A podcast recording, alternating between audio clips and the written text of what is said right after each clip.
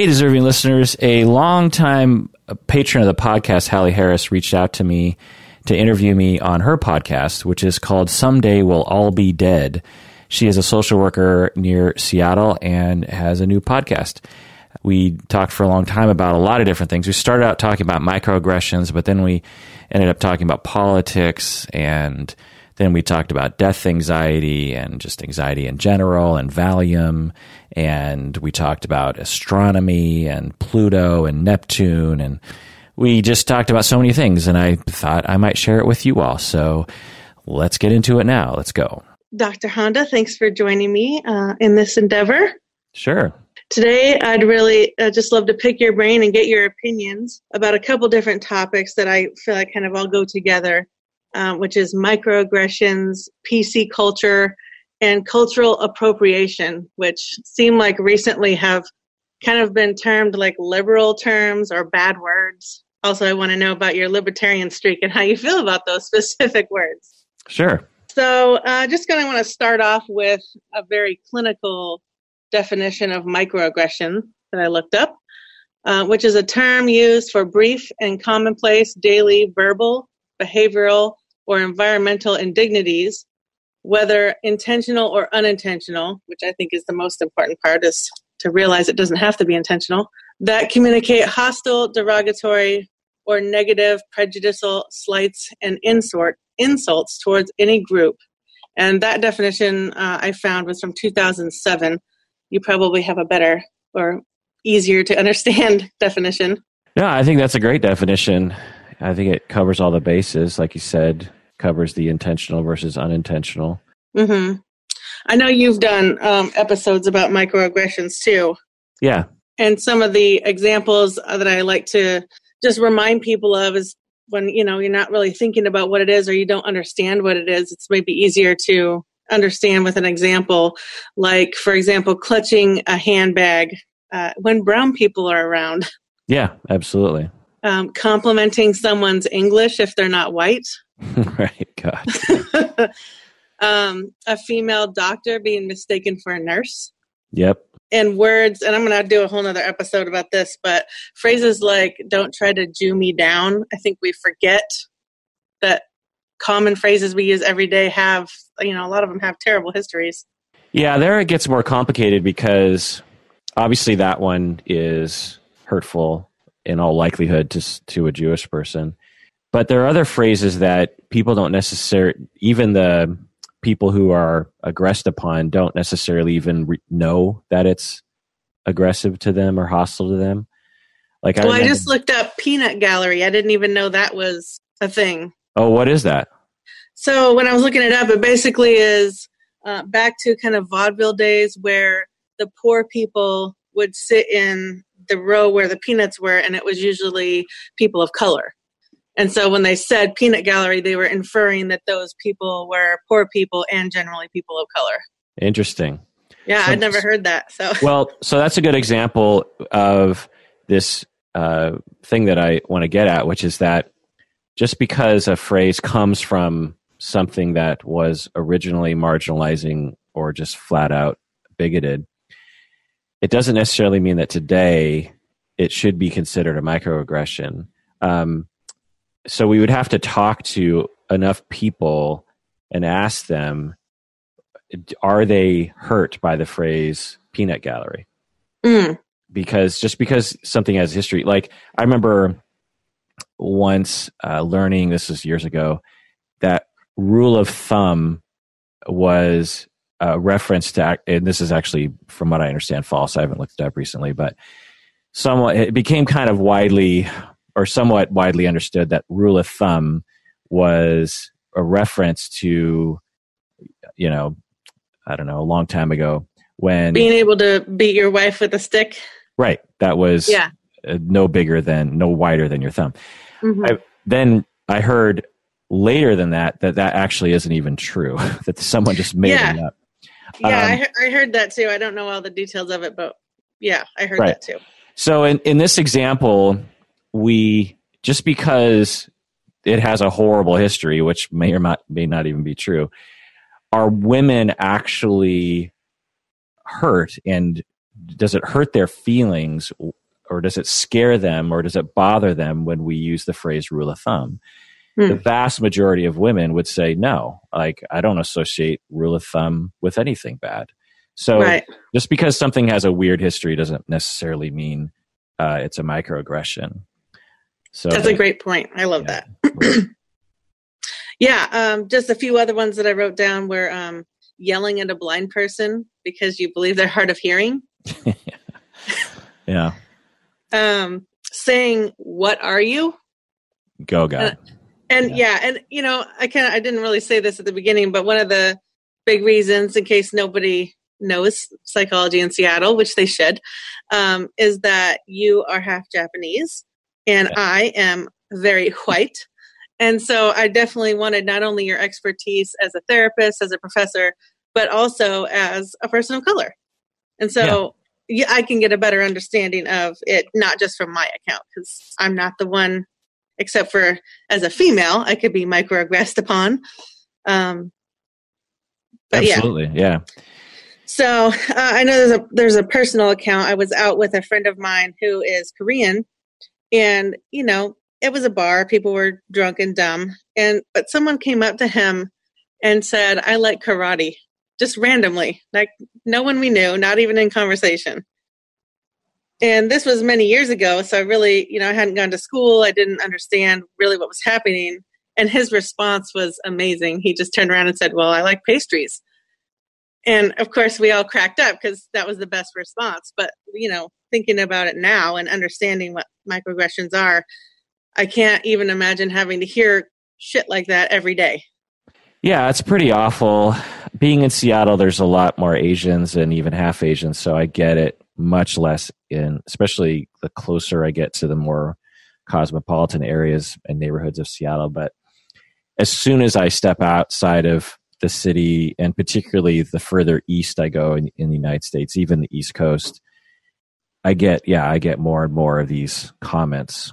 Uh, what are you? Or, um, and, and it's actually interesting because uh, I was in Cuba recently, and there, a lot of people, a lot of the locals, when I would talk to them, they don't ha- they don't have a lot of contact with outside cultures or people. You know, they're pretty isolated, and a lot of them would uh, refer to me as as uh, Chinese, and and because they don't necessarily know about Japanese people for some reason. They, they know about because China is a communist country, so they have a kinship with them. Uh, yeah, but Japan's an island too. Right. Yeah. probably so. Yeah, but you know, they so they just sort of lump everyone into China. They just call everyone Chinese. Everyone. So their word for Asian or East mm. Asian is China. But anyway, they they would um, they would uh, do that thing with their eyes where they'd pull their eyes, you know, to the side. To, oh no! Well, so I just want to say, as an Asian person in Cuba, it didn't hurt my feelings because I knew from the context that they were so ignorant of Asians that they just didn't know better. You know what I mean? They they didn't know that that would bother me. Plus, they so rarely come across East, East Asian people that they're immediately that they immediately focus on that detail. You know, it's it's like when I meet someone that's like seven feet tall, I immediately think all I can think about is like, oh my god, this guy is so tall. That's all you can think about. Like he's seven feet tall. He's yeah. so tall. Now to him, he's used to the fact that he's tall. You know, but. Mm-hmm if he walked into an NBA practice or something, like no one's going to think, oh my God, that guy is so tall. And so I, I, sort of get it where I go to a place where I'm sort of um, quite unique. Now, if I go to the East Coast of the United States, even though Asians are more rare out there, I, I don't let them off the hook because they have a TV and they have internet access, you know? And, right. And there are Asians on the East Coast, you know what I mean? So uh, so I just have to say, from my personal perspective, that it's not the behavior; it's it's the effect of the behavior is is the important thing. And I just was thinking when you were talking about tall people, maybe it'd be a good time to kind of explain the difference between when we're saying microaggression is generally thought of as something against a minority, which I guess you could argue a seven foot tall person is a minority, um, but how that might be different from what we generally think of as someone getting a microaggression against them versus someone that has, you know, someone that's tall. Or is there a difference?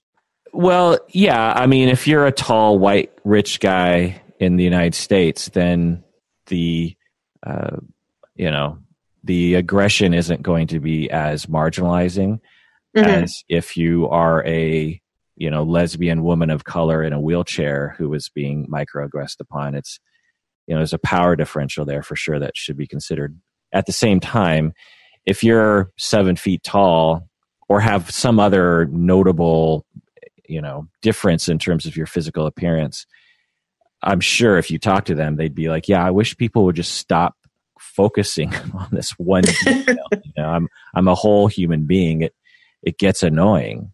Um, I right. mean, you can even it can even come down to, and I, I don't know if we would call this a microaggression per se, but uh, but it's the same principle, which is like if you have an interesting name, you know, like um, I was listening to a podcast recently where this guy named Luke uh, ran into another guy named Luke, and they inst- mm. and they instantly bonded on all the dumb jokes that people will say you know, Luke, I am your father, or you know, that kind of thing. And it's like, yes, the, by the thousandth time you hear that, you're you're thinking, okay, that's enough of that. You know, uh, it's a similar. Right. Well, process. I know you've mentioned that too about your last name and my first name. You know, Captain Kirk. And oh yeah, yeah. Honda in particular, though, because depending on the person, so so so let me give you an example. So in the United or in Seattle, if I see if I'm going through the checkout at the grocery store and there's an Asian checkout person and they notice my name and they comment on it, that doesn't hurt my feelings as much as if I'm in like, you know, Eastern Washington and a white person comments on my name. Mm-hmm. That to white people, that might seem like that's unfair. You know, that's like, why would I let the Asian off the hook? And, and, and, you know, they have a valid concern about that but I've just been, you know, to an Asian. That the key about that for your listeners, I suppose, is that Asian Americans and other people that who don't fit the mo the model of what is considered to be like mainstream American, which is an absurd concept to begin with, but um, they uh, are frequently, particularly in uh, particular communities, they're frequently given messages that they don't really belong that they aren't really American, that they aren't really of this land. Mm-hmm. And therefore are outsiders. You know, there's the insiders and the outsiders. And when you're when you're given these messages like, you know, where are you from or what are you or that's a weird name or you know all those messages they just sort of pile up if if you only had like one every year then they'd probably just be you know interesting behavior, you'd be, oh yeah, I just someone thought I was an outsider. That was weird, and not a big deal. But if you get it all the time, you get these tiny little messages. You're not from here. What are mm-hmm. you? Because if I was white and had a name like Johnson, there would be no question. Just like you know, there would there would be an absence of those questions, and and it just grates on you over time. Just these little me- and you just get this this idea like so is everyone looking at me like I'm a foreigner? Because mm-hmm. I'm not. I, and right.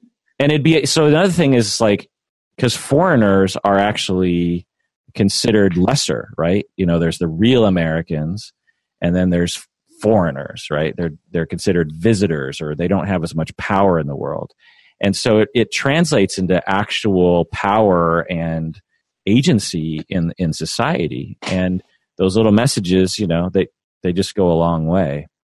Um, so when I see an Asian person doing that, I don't perceive them as out. They're not outsiding me because we're both Asian. you know, mm-hmm. we're both aware of the fact that we're both solidly American. So I don't I don't worry about that Asian person's uh, questioning or highlighting the fact that my last name is Honda. Whereas a a white person in a rural area it, the the suspicion from me is that this person thinks I'm an outsider. That that's the difference. Yeah, that's a good explanation. Thank you for that. Um, just briefly, I want to mention an article I looked up, which was a Washington Post article by Fred Barbash in October 28th of 2015.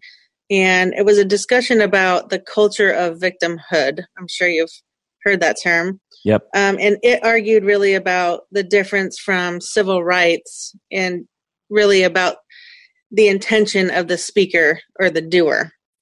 And um, I don't know if you got a chance to listen to that podcast uh, that I mentioned. I've read the articles and I might have actually heard the podcast, but I'm familiar with the research and, and the author of that.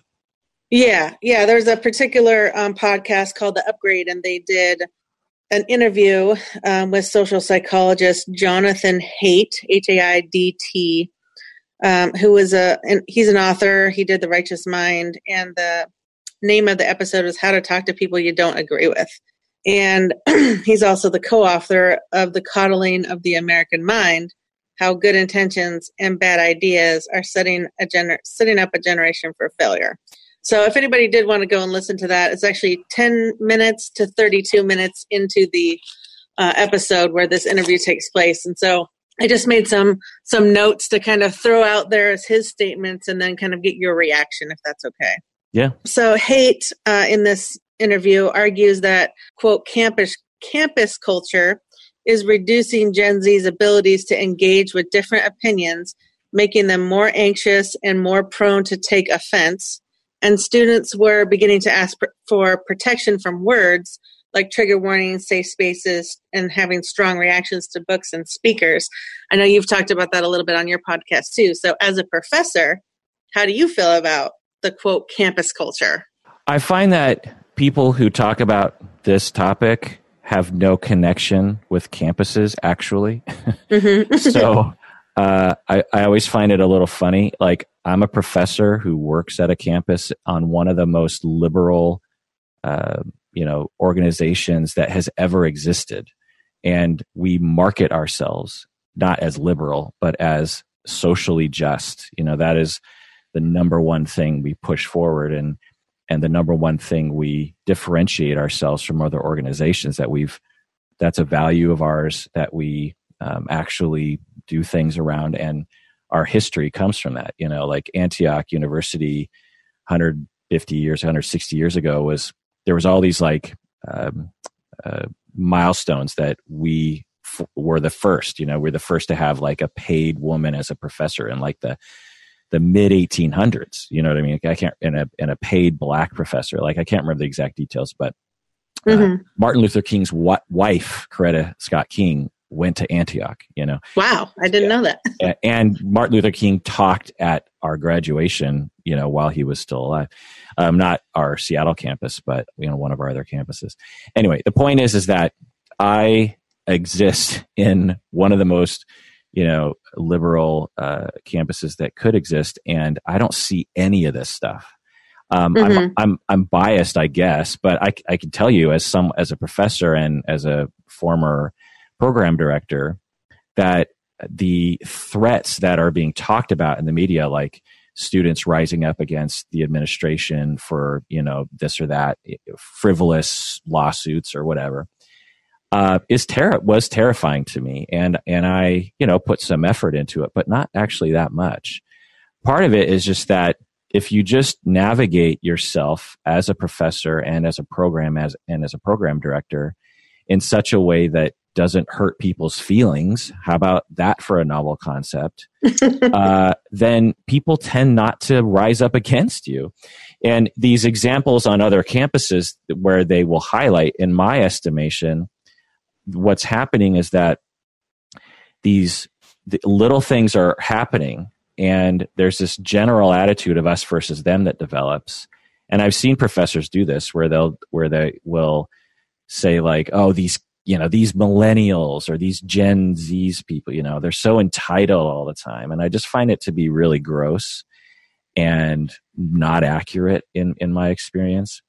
Uh, mm-hmm. young people today are just as shameful and just as insecure and just as terrified as we were when we were young. They just don't look like it because we're not looking in the right place. But anyway so i find that uh, you know complicated systemic problems happen at these other universities. And then the and then out of the thousands upon thousands of interactions and and you know good moments and bad moments the worst moment will be caught on camera because now everyone has a camera in their you know in their pocket. Right. They film these like awful exchanges between professors and students they take like 10 seconds out of that and they put it on the internet and they're like look at how entitled campuses are.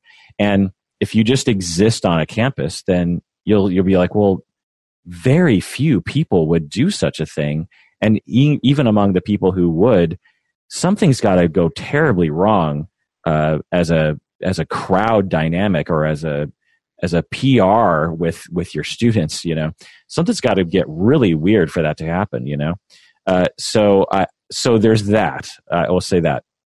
Um, does that answer your question? I. I, yeah, I forget the initial that... quote that they were talking about. Oh, well, uh, the other thing I'll say is, are there entitled assholes who go to school? uh, yes, uh, there have always been entitled assholes who go to universities and right. take classes, and the stuff that comes out of their mouth is uh, from that entitled asshole perspective. That that has never not been the case. Uh, highlighting those individuals and saying that represents the generation is scientifically inaccurate. Yeah, absolutely. Um, he does mention also uh, kids born in 1995 and on were that first generation to be connected to social media, which of course we weren't when we were kids, but to have that just inundating them from age 13 on. And then uh, he mentions being able to have that connection between controlling social media environment versus real world, like being able to block someone or mute someone or mute a game or mute a video. And then in the real world, you can't do that. And he's, he's arguing that that's contributing to their, I don't know, sensitivity maybe. Yeah, I mean, that's an interesting argument. It's hard to say. I, I find these discussions to be um, interesting, but anyone who claims they have a causal link between those things is um, doesn't understand how data works and, and, and how causation works. It's hard to say, and we'll never know. Um, it, it's hard to measure, blah, blah, blah. But really, what he's getting at is that so the basis of this guy's argument is actually sound. Uh, he starts from a place of uh, what I would consider to be convincing, and then he branches off into very unconvincing areas, which is mm-hmm. a, a, hallmark of a charlatan trying to sell books, which he is. Um, there, are, there are many who have come before him, and there will many who will come after. But the the basis of his of his research, or the research that he's pulling from, is sound in that over time there have been different cultures of how to i don't know kind of appeal to society or how to get things done. And in the past there in recent past there was more of a culture of um, i can't remember the exact word he used if it was honor or something but it was like when you look at martin luther king he uh, stood up he's you know tried to stay honorable. He uh, didn't complain or didn't victimize you know he didn't point out he was a victim a lot of the times. Mm-hmm. he was more focusing on like uh, you know trying to build people up. Let's you know let's move forward. And there's pros and cons to that to that uh, i'm not describing it well. He describes it much better. But there's there's a certain mode of like trying to appeal to society or trying or your interpretation of what's happening to you as in in society. Whereas today uh, which I think is you know valid in terms of my observations. People today try to appeal to society through amping up their victimhood. Now, the word victim is such a loaded term in our society, you know, acting mm-hmm. and playing the victim. We tend to use that word when we're uh, looking at someone and saying that their that their victimhood is invalid, that they are uh, faking or drumming up uh, their victimhood. But actually, that's not what the research is showing. What the research is showing is that uh, people are trying to appeal to others by showing, like, look at the things, the bad things that are happening to me. So, you know, uh, someone, and this hap- and this happens all the time. Like the Me Too movement is essentially a victim culture uh, movement. And I don't think anybody uh, would say that the Me Too movement is a bad idea.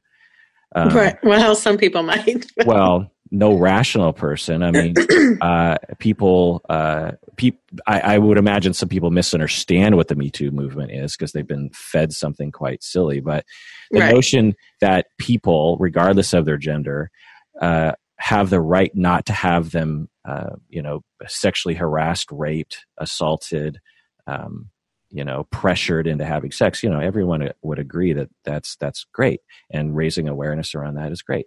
Um, so but that's a victim culture movement you know the the me too movement it the the it's in the phrase you know me too i was victimized too. And so so the the uh, victim culture movement or the victim culture kind of emergence it, it's just a difference in the way that we do things now partially uh, because of Twitter and all this kind of thing, because people can speak up. You don't really need a leader like Martin Luther King because you everyone can speak for themselves in a, in a way. Um, so, but so that's sound. I agree with that, and I'm like, oh, that's interesting. I hadn't really thought about that movement. I like you know societal philosophical observations like that. It's interesting, and it's mm-hmm. interesting to think about. You know, if you so when we go back to 200 years ago, I think that's when they called it honor culture. And there's still people that are in honor culture today. Um, and, you know, like the dueling between Alexander Hamilton and uh, Burr or whatever. like, like, you had two uh, politicians who were privileged and could have avoided such a thing, but because one person called the other person out, they did a duel and, you know, they would kill each other. Uh, and because if they didn't do that, then they would be seen as um, a terrible person. Whereas today, you can't it, you don't necessarily duel someone or beat someone up to establish your honor you say you humiliate them by saying you victimized me that's the way you, you can humiliate other people is to say you are a racist or you are a sexual assault person or you are this and that and and that's what works whereas in the past you know alexander hamilton wouldn't say you know Burr, I think is was his name Burr? Was that the guy? Yeah, yeah. And is yeah. it sad that I only know about that because of drunk history? no, I don't know what that says about our education. I think it's a very educational show and hilarious. Anything that can deliver, you know, uh, yeah, I love that show. So, you know, uh, Alexander Hamilton didn't say, you know, Burr is committing microaggressions against me, or Burr is being unfair to me. Burr is, um, you know, he, he didn't that's not what he did he's like i'm just going to shoot him now according to the discourse not one one culture is not better than the other. You can see the problems with an honor culture. There are people today in america who still exist in that honor culture right? Where it's like uh like gang violence okay? You know one gang shot another gang. And so now honor culture dictates you got to shoot them back. And it, it's like these are not functional ways of behaving in life.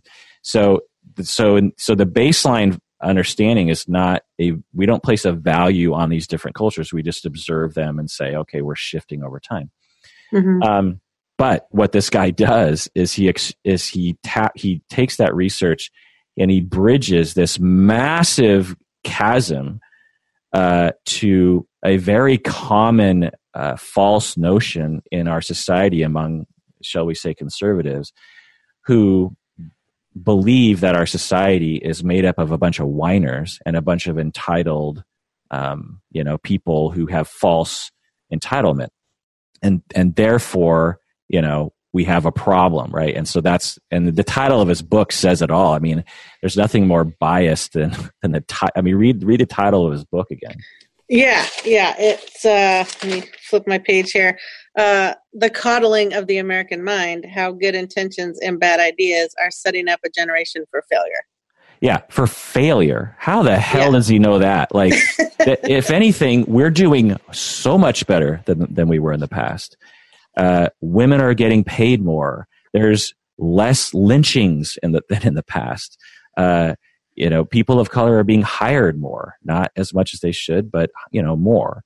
You know, mm-hmm. there there are now we're having problems with like uh, poverty and this kind of thing. We need to do some work on that. But but how are we failing like uh, it's just a it's just a different way that our society deals with victimization is is the point so that's a very right well and i'm glad to hear your thoughts on this particular person because i think it's easy for people especially people white people um, to get sucked into this narrative that he creates like you said he takes this good solid foundation and then kind of gently and skillfully twists it so that as you're reading along, you're kind of sucked into, oh yeah, this is a good idea, and then all of a sudden you're over here in left field with victimhood, and you didn't even know you were going there, and right. then you're like, wait, is that a good idea? Wait.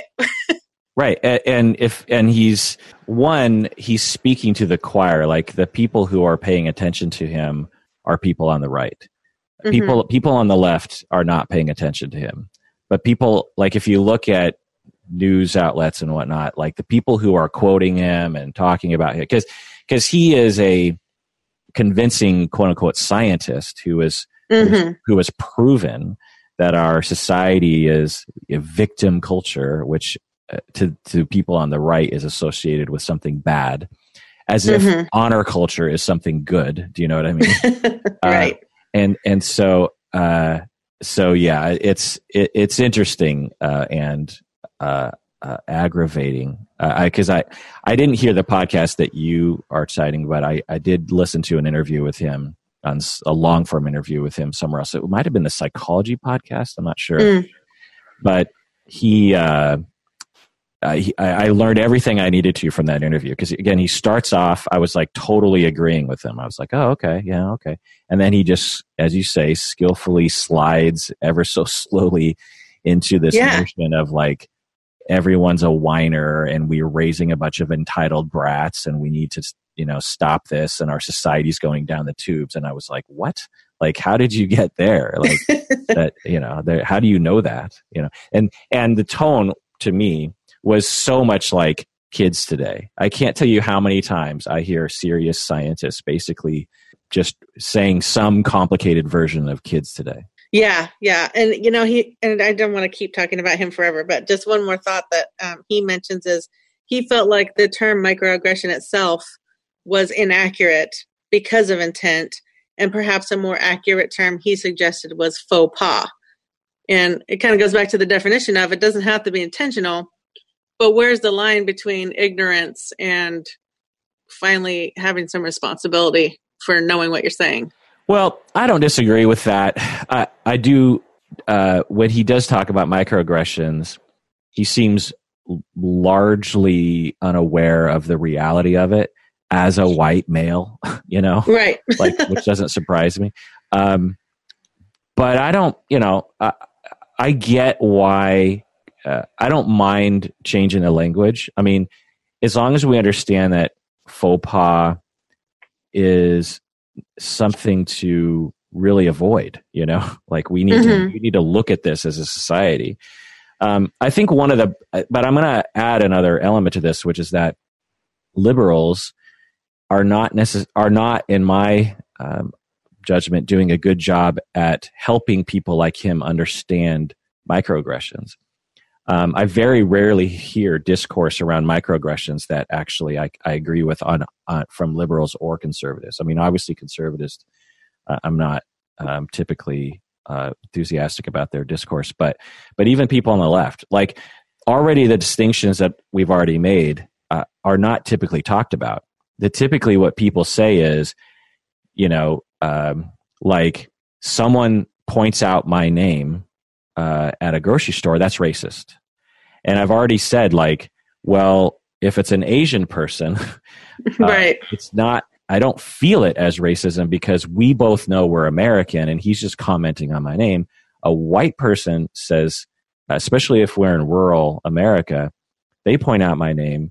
I don't know they're being racist. I don't know they're biased about Asians, but I suspect it. So um, and when I go to Cuba and they go, you know, ching chong, ching chong, and they pull their eyes to their side, um, I don't interpret that as racism because of the context. So, but what people on the left will do is they'll be like, well, that's racist. You can't do that. That's, that's sexist. You can't do that. That's a microaggression. You can't do that. And it's like, but all of that's nuanced. nuanced and it depends on how it's received. That's the key. right, right, and that's the that's the part that is completely left out. And I think what the problem is is that people have a hard time admitting when they're hurt. You know, I've already talked about how it will hurt my feelings. You know, if someone gives the impression like they believe I'm not American, that hurts my feelings because I feel very American. My family has been, you know, in the United States uh, on my white side since the 1600s, on my Japanese side for 120 years in Washington State. You know, so, yeah. so I feel very Washingtonian and very American. Um, and so to imply repeatedly from people that I'm not American, it just hurts my feelings because I'm just like, you know, I don't, I don't, I don't denigrate people from Japan, but it's like I'm, I'm so far from Japan in terms of culture. Why are people doing?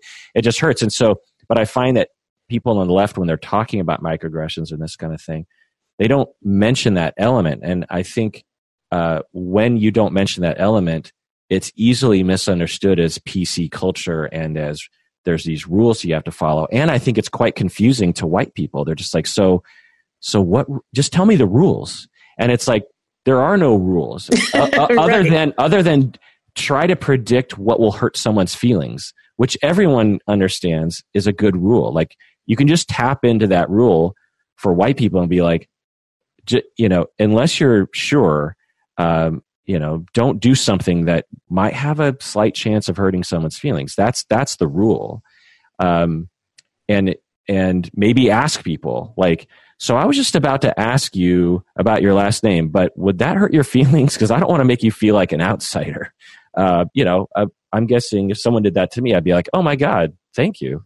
You know, go ahead, ask away. You know, what's up with your last name? You know, and I, in a, from that context, I'd be like, well, this person, they're not trying to outside me. They're just interested in my name. You know, um, uh, you know, I do this all the time myself. I do microaggressions all the time. Like, oh, like I think I've talked about this in the podcast. I had a, a student, a colleague of mine, who she says, "Oh, I'm Native American," or I can't remember how I found out she's Native American, and I immediately ask, "Oh, what tribe?" Mm-hmm. And I don't know why I asked that question, but I know I had somehow absorbed that notion that that's the question you ask in situations like that. and uh, you know, it's, you know, what are they supposed to say? Like, oh, I'm this tribe. And I'm going to be like, oh, like, I don't know why it matters to me. But, but she immediately said to me, actually, I don't answer that question. And I was like, oh my God, what did I just do? You know, uh, she's like, you know, I, I just don't answer that question. And I was, it was super awkward. I, I was mortified that I had stepped on some landmine or something. And, you know, inadvertent, but learned my lesson that at least for one person, when you ask that question, you know, uh, what tribe, it's it's and I'm guessing, surmising that for Native American people, they get asked that so many times that uh, it becomes kind of grating. Too, um, I'm guessing for Native American people, they're just like, "Do you really care? Do you know what I mean? Like, what's the what's the difference to you? What tribe I'm from?" Um, plus the whole word tribe kind of has issues but anyway um, i actually still don't know why it bothered her but you know I, do it all the time too it's just an you know there's just sort of automatic scripts we fall into and we just need to pay attention and ask around and make sure we don't hurt people's feelings well you've slid right into the next section of my notes which is exactly uh, that which is pc culture and i had done another episode um, about how PC culture kind of started out as trying to be inclusive and not hurt people's feelings. Like, don't be a dick. That's kind of my catchphrase. And it's morphed into meaning you can't say anything without someone getting offended and that they're intolerant. So, and I'm glad you brought up the the Native American example because it is important to know that not all people are going to react the same way. Um, I did uh, one of my papers for my grad school about uh, the Tulalip tribes, which I've lived here in Snohomish County within probably 20 miles of that reservation, which is also problematic, but um, the word reservation, um, all my whole life. And I didn't even know that Tulalip wasn't a specific tribe. It's actually 30 tribes that signed a treaty and moved to that reservation. Um, but in her world, the person I was interviewing, the way that they introduce each other in a formal setting is very specifically tribe driven. And so, you know, I think it's your point is good and valid that you should ask an individual how they feel about it because someone might be very offended about um, asking what tribe they are because it's, you know, they hear it all the time and it's grating.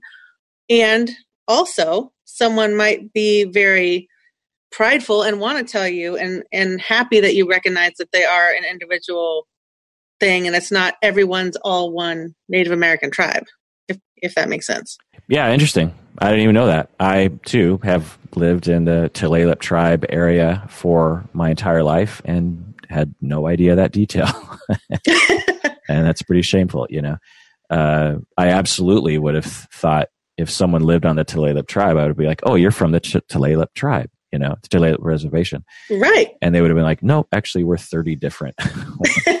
yeah. I mean, it's, it's three main tribes and then um, several smaller local tribes kind of all pulled together.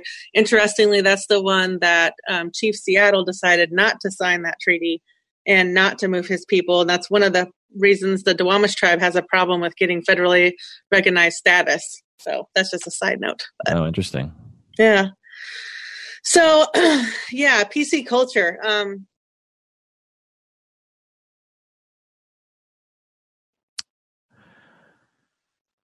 For some reason, I cannot hear you. What happened to me? Sorry, let me. Uh... From the term first starting, and do we need to be quote unquote politically correct? So, just a side note, Halley, just for a like ten seconds, I didn't hear you. Can you still oh. hear me? Yeah, um, I can um, hear you. Okay, so maybe this part needs to be edited or something. I'm not sure. Uh, can you repeat the question? Yeah, I, I, just basically was saying, you know, you've already touched on um, don't focus on not hurting people's feelings, but I wonder if you feel like there's been a change in the quote unquote being politically correct, and is it is it necessary, and is it really a bad word? Um, because I've I've seen I did a, a podcast about it, talking about how it started out as trying to be more inclusive and not hurt people's feelings. And then it morphed into you can't say anything without someone being offended. Right. So there are two problems that we've kind of touched on already, which is that for people who are hostile to the notion of uh, empathy about these aggressions and racism and microaggressions, they will point towards PC culture and will say, oh, you know, it's just this. Essentially, it's just saying, like Donald Trump will do this. Essentially, it's like there's just a bunch of whiny liberals who want to impose weird rules just because they want to seem superior or they want to look down on, you know, quote unquote real Americans. God. Um, but, uh, uh, and then people uh, who are pro uh, sort of having empathy for this sort of thing. They don't explain it well. Like I said, you know, they will actually, in my experience, talk about it in such a way where it actually is essentially what conservatives are complaining about, where it's like there's do's and don'ts. And right. Like, um, like take an example like with trans people who use they instead of he or she.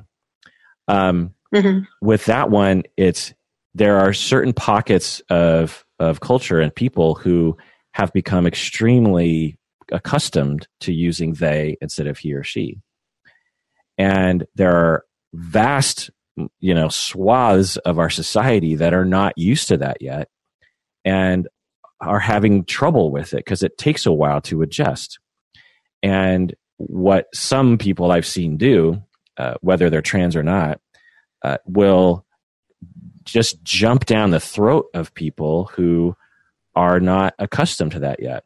Uh, and mm-hmm. might even and might even be trying. They might even be trying to adjust their brain to using they but it takes a while. It's just it's a it's a syntax thing that our brains it just takes a while to rework our neurons.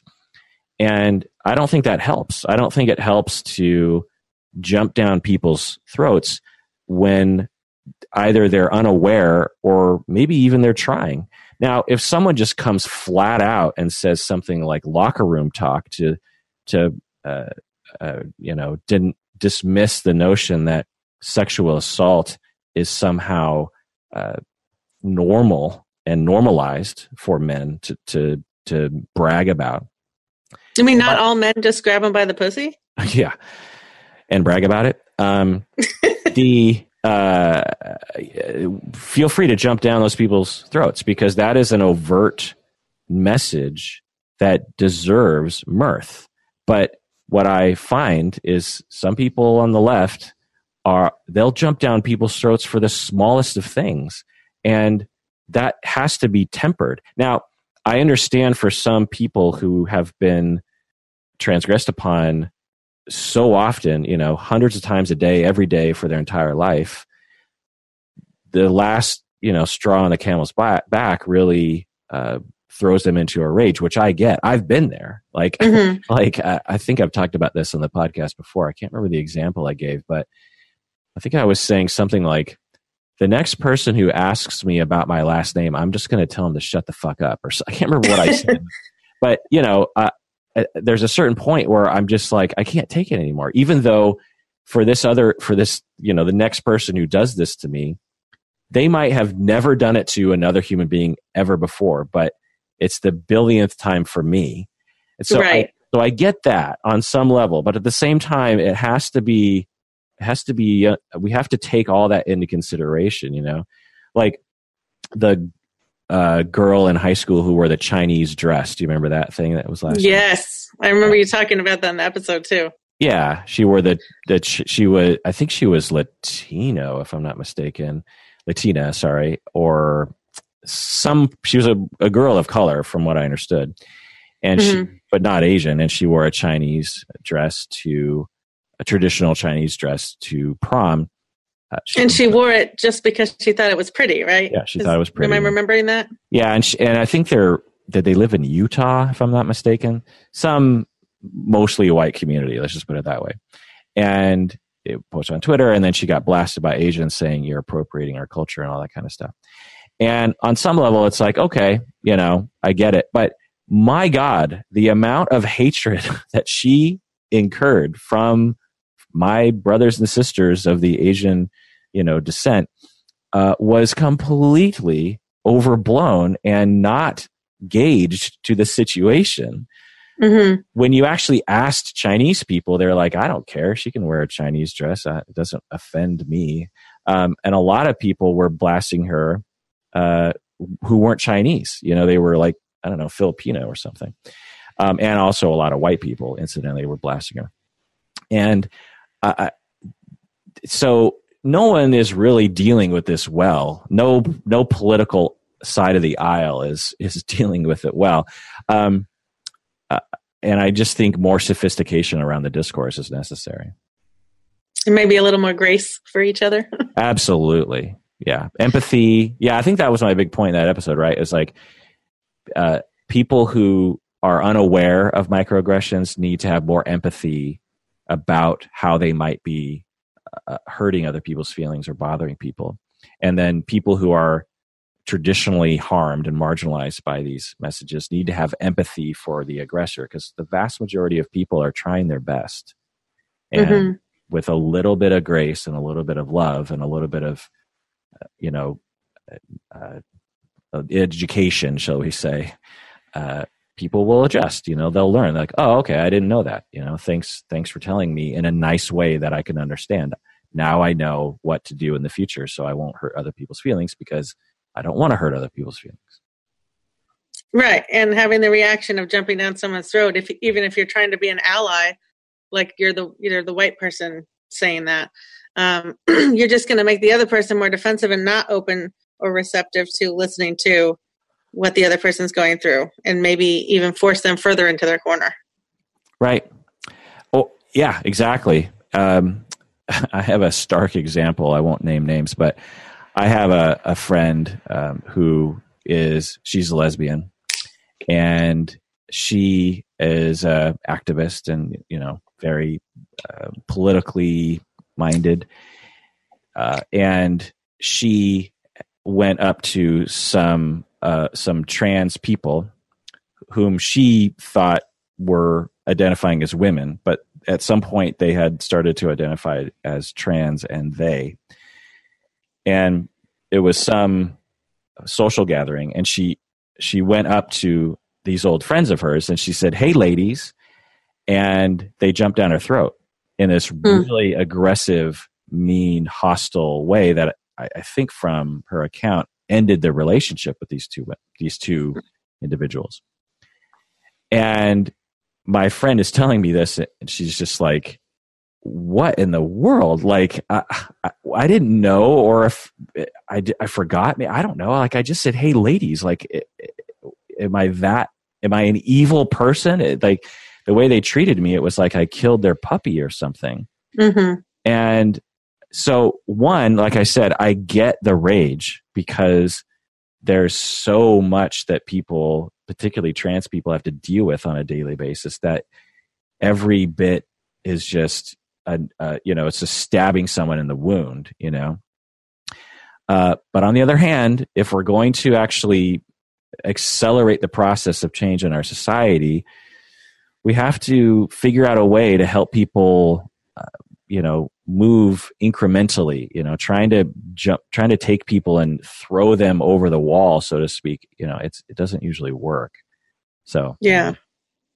Well i know i've had you on for a long time so i'm just trying to try to wrap this last part up a little quicker uh, and honor your time.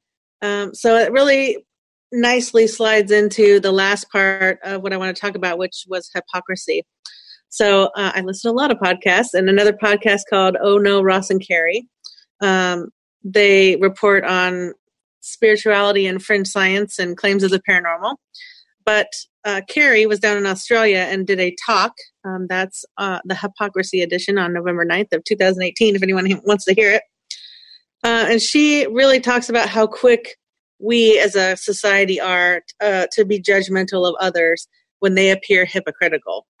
and but when it's ourselves, we tend to make excuses or exceptions so she was giving some examples for like Mother Teresa has this worldwide worldwide appeal that she was this great person and canonized and all this, and that she would take people in and be caring for them. But apparently, some of those people really needed to go to the hospital and have penicillin. Um, that's kind of a weird example, but that was one of them. And then, um, of course, Bill Cosby, which you talked about at length in, in your episode.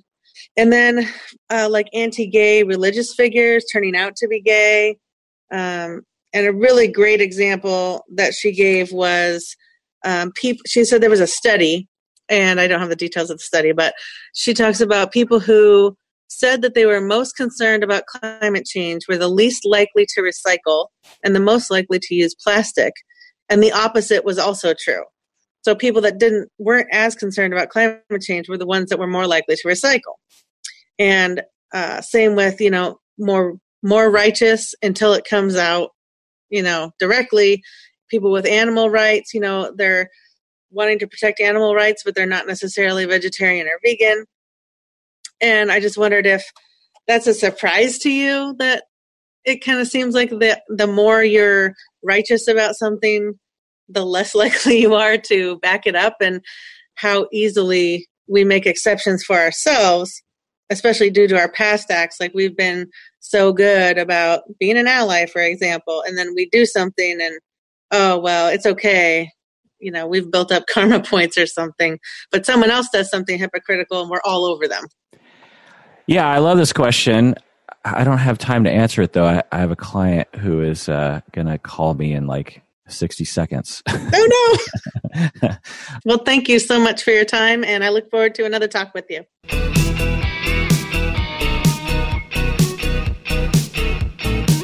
So we're talking about hypocrisy, and I was mentioning a podcast where um, Carrie was talking about how quick we all are to judge other people when they appear hypocritical, and there were some examples there. She also describes the root words meaning indecisive or have not decided or inner struggle, which is what hypocrisy is supposed to mean. And she discussed uh, maybe being able to look at two views of a conflict and try to use the pro view of their argument to start a conversation instead of attacking the view that you don't agree with.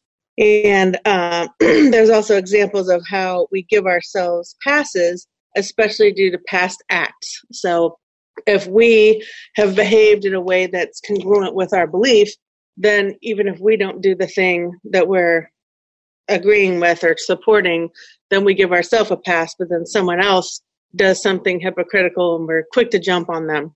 So, one of the things we were last talking about is people that recycle um, are really strong into climate change, and then they're the least likely to recycle, whereas the people that were not as concerned about climate change were more likely to recycle. And you were mentioning about your um, straw, the thing about the straw. I was talking about a straw.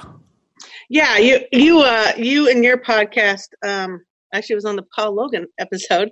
Uh you got into your libertarian streak versus the plastic straws and the regulations and kind of the you know, you you yourself feel like you want to support things that help climate change and reduce our imprint, but then you also have this libertarian streak where you don't want more rules imposed on us.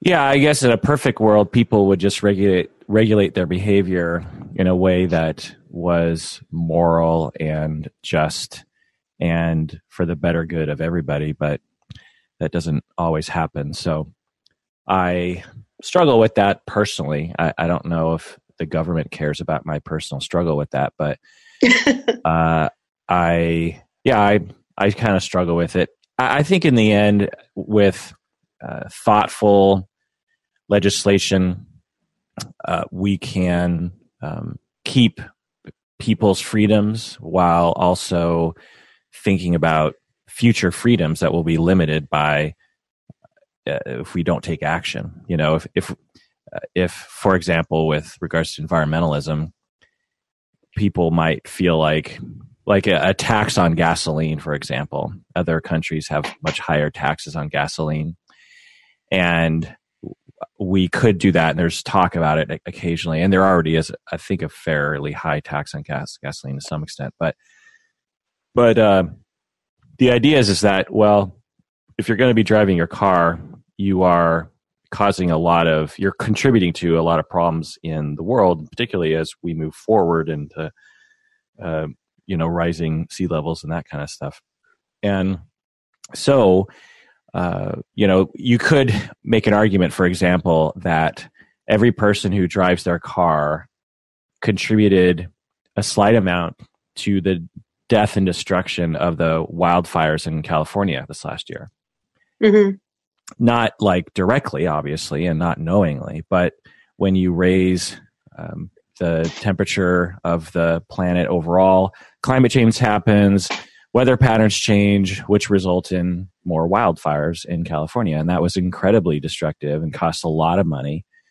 So you could say, well, then that cost has to be passed on to those who, uh, you know, contributed to that. And so taxing gasoline would be a logical choice there.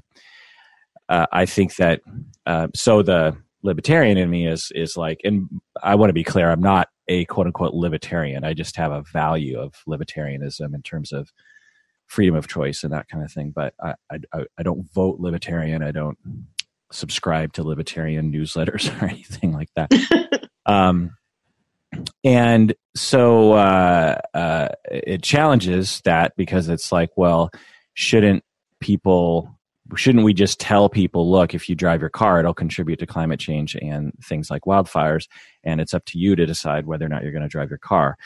And uh, although in principle that sounds nice but in reality it ends up destroying the earth and and a lot of really bad things happen.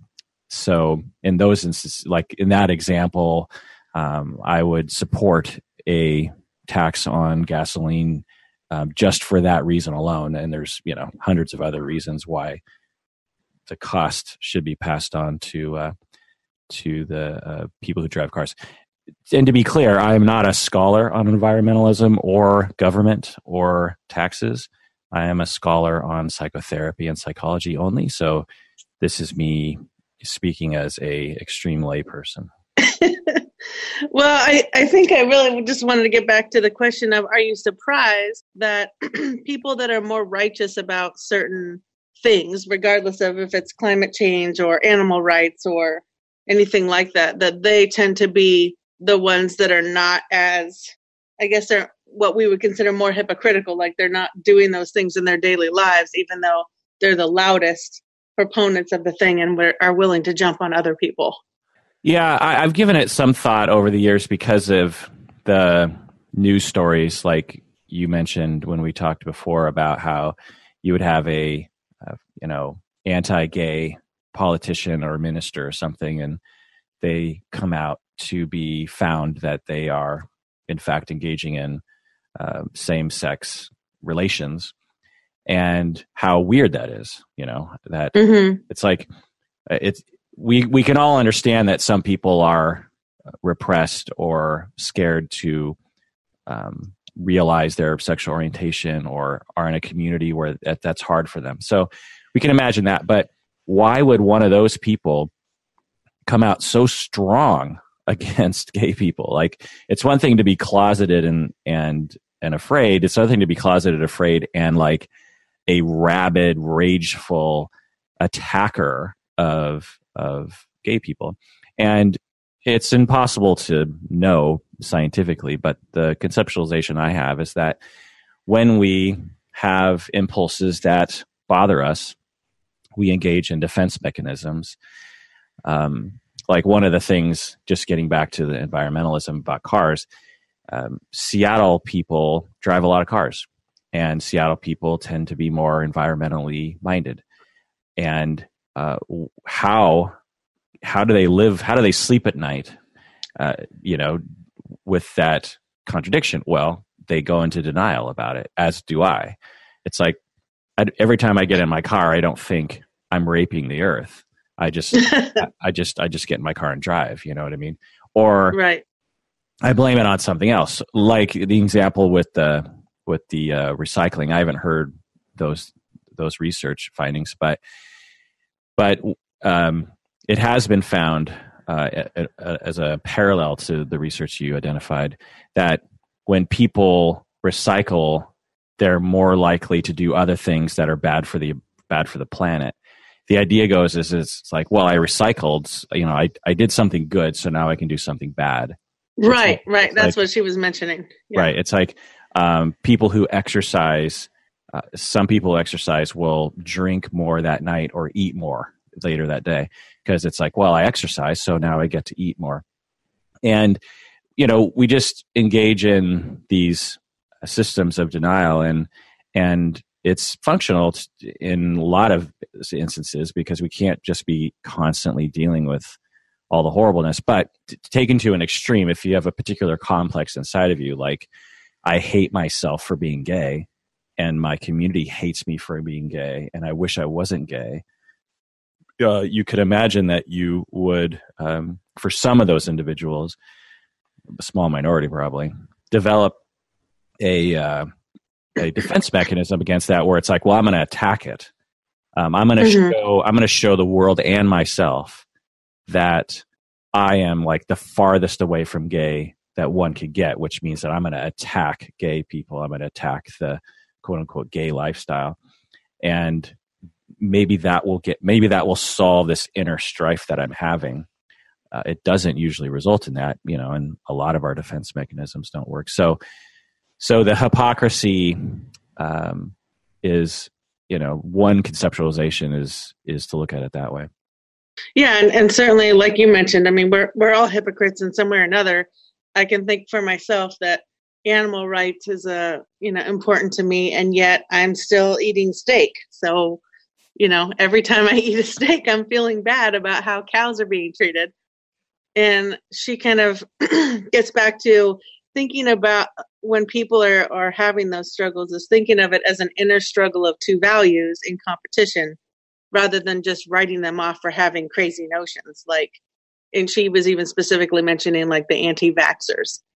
Like, I'm sure they're not thinking to themselves, oh, I want these kids to get measles, for example, in Washington state right now um, they're just having an inner struggle with how they feel about you know is there is there a I can't even think this morning. is there a danger in vaccines um, versus the herd vaccination and, and helping other people? And so she mentions trying not to ignore what we have in common, start bridging the gap and asking how they came to the conclusion, um, to be able to have conversations with people instead of attacking them, um, trying to figure out, you know, it may not resolve in a day or even months or years, and not trying to be the victor and telling them, them that they're wrong, but trying to figure out where they're coming from and see if you can find the common ground and the thing that you might actually agree with. Yeah, I totally agree with that.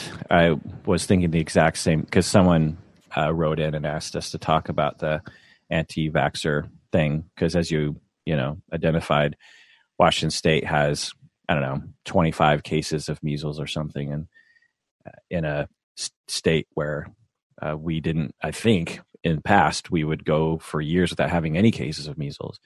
Mm-hmm. Um, so it's um, yeah, I think it's in the 30s now, even.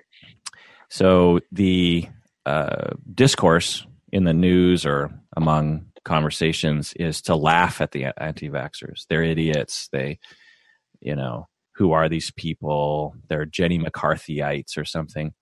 And uh, I, you know, I, I am not going to say that I'm not um, prone to that kind of talk, but the solution doesn't lie there. It lies in what you're saying, which is to uh, reach out to these people and figure out like well how did you get to this decision? And and how can we how can we help? You know you understand like the full situation. It's still your choice. You know you can still choose to vaccinate or not but you know let's let's talk about this. And i get why you're afraid. You know it's terrifying mm-hmm. to to take in your infant to the physician and have this physician like jabbing your you know beloved child with a needle injecting god knows what into i mean the physician knows what but the the parent and child that don't know what. And and there is you know there's forms you fill out that say like um, there's a chance that this could happen. There's a chance that, that you know there's you look on the internet of course there's going to be all sorts of talk about um, you know bad things happening. And so you're thinking you know pros and cons. You're like well con is it looks like this is a risk. Mm-hmm. um, and and yeah there's other people saying yeah there's kind of a risk of measles. I don't even know what measles is. You know what is measles? You know i don't even know what that is. Because because we've eradicated it you know i don't know the exact term. Eradication isn't i think the technical term but you know we haven't we, we've effectively eliminated it from our population and so people don't really know what it is. And so it's all about helping people understand their fears. I suspect that um, as measles gets more news coverage that some of the parents who are leaning in the direction of anti-vaccination will start to get scared of measles and they're they'll be willing to take that chance with the vaccination to avoid measles because you know because i think did someone die? Did a kid die from measles I don't I don't remember if anyone's actually died yet, but I feel like as of yesterday or the day before there was another case and they're all in the same county, but I think there's 35 or 36 cases. Yeah, and, and they're it's a pretty debilitating illness. Right. That, yeah, it's not just like having the cold. Right. It know. lands you in the hospital at times, right? So I think that that fear will, you know, spread and parents will say, well, I'm afraid of the vaccination because I don't really understand it, but um, I'm also afraid of the measles. So, mm-hmm. good point. Fear. I hate to think that fear is the thing that motivates people because that seems to be everything in our political system right now, but we don't want to go there. Uh, so, the last thing I want to mention about her talk was she mentioned people coming from four different perspectives when you're starting to talk to people and if they're coming from what she's calling fringe science perspective, which is probably the anti-vax world, um, that they're still trying to work within science. There's some basis of science in there, even if they don't necessarily believe it.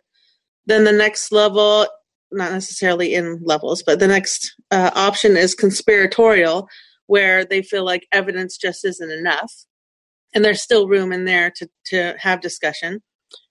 Um, once you start moving into the paranormal uh, perspective, then that's above conspiratorial, and you may or may not have room to have those discussions.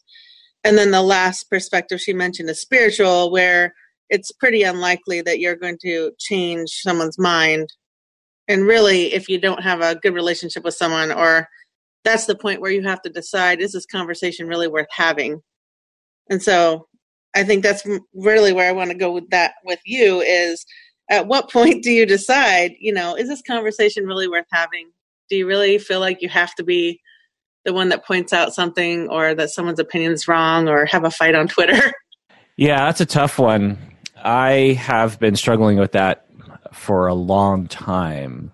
You could even say since I was a child. I, I can remember times as a child where I would hear something that I knew was false or I thought was false, I should say. And there, there's actually just as a as a uh, I think I've told this story in the podcast before. There's this moment where we're sitting, you know, me and my family, we would eat dinner every night together at 5:30 on the dot. Uh, me, my parents, and my three siblings. We'd sit around a round white table, and we had giant glasses of whole milk, like straight from the cow. Literally, my, my, mom had a daycare, and uh, one of the kids, uh, the parents, couldn't afford to pay for the daycare, so they paid with whole milk from a cow. That that ah. that, and so we had five gallon buckets. You know those buckets you get at Home Depot? Oh yeah. We had five gallon buckets of whole milk straight from the cow, and we would actually. So that have, was like buttermilk. You had like cream on the top. Yeah, so you had to like scrape off the the cream, and it was non pasteurized, so it you know mm-hmm. could, have killed us. And um, but we were milk drinkers anyway. My point is that uh, we we're sitting around the table, and I was I must have been I don't know eight or something, maybe younger, and my older brother, who's seven years older than me, uh, somehow we got on the topic of astronomy and planet uh, orbits, and my brother said that Pluto was the was the ninth planet, and this is before the whole dwarf planet um, uh, situation come along. It was back when Pluto was still a planet, and and I said, well, actually, Pluto is uh, sorry, I just burped. Um, Pluto is the uh, sometimes the eighth planet because it actually crosses the orbit of Neptune. And I didn't even know that. Yeah. And uh, my brother says, "Oh, that's ridiculous! Don't be so stupid." Um, and now that I think about it, I, I, am pretty sure that's still true. Either way, it was in a book that I had, and mm-hmm. my brother and my so in that moment, you know, I'm telling my brother, uh, actually, you know, Pluto can is sometimes the eighth planet. And in that moment, I thought, well, he's just going to say, oh, well, thanks for telling me, or or or I don't know. I thought he'd just drop it, but he sort of doubled down. He was like, oh. You're so dumb, or I mean, that's that. that's my memory anyway. You know, he he he just kind of uh, doubled down on his position that uh, he knew what he was talking about, and I didn't. And I uh, leapt from the table, ran to my book, brought it down, slapped it down on the dinner table for my entire family to see. And boom, right there in black and white was the Pluto orbit crossing the Neptune orbit. And there was no argument after that.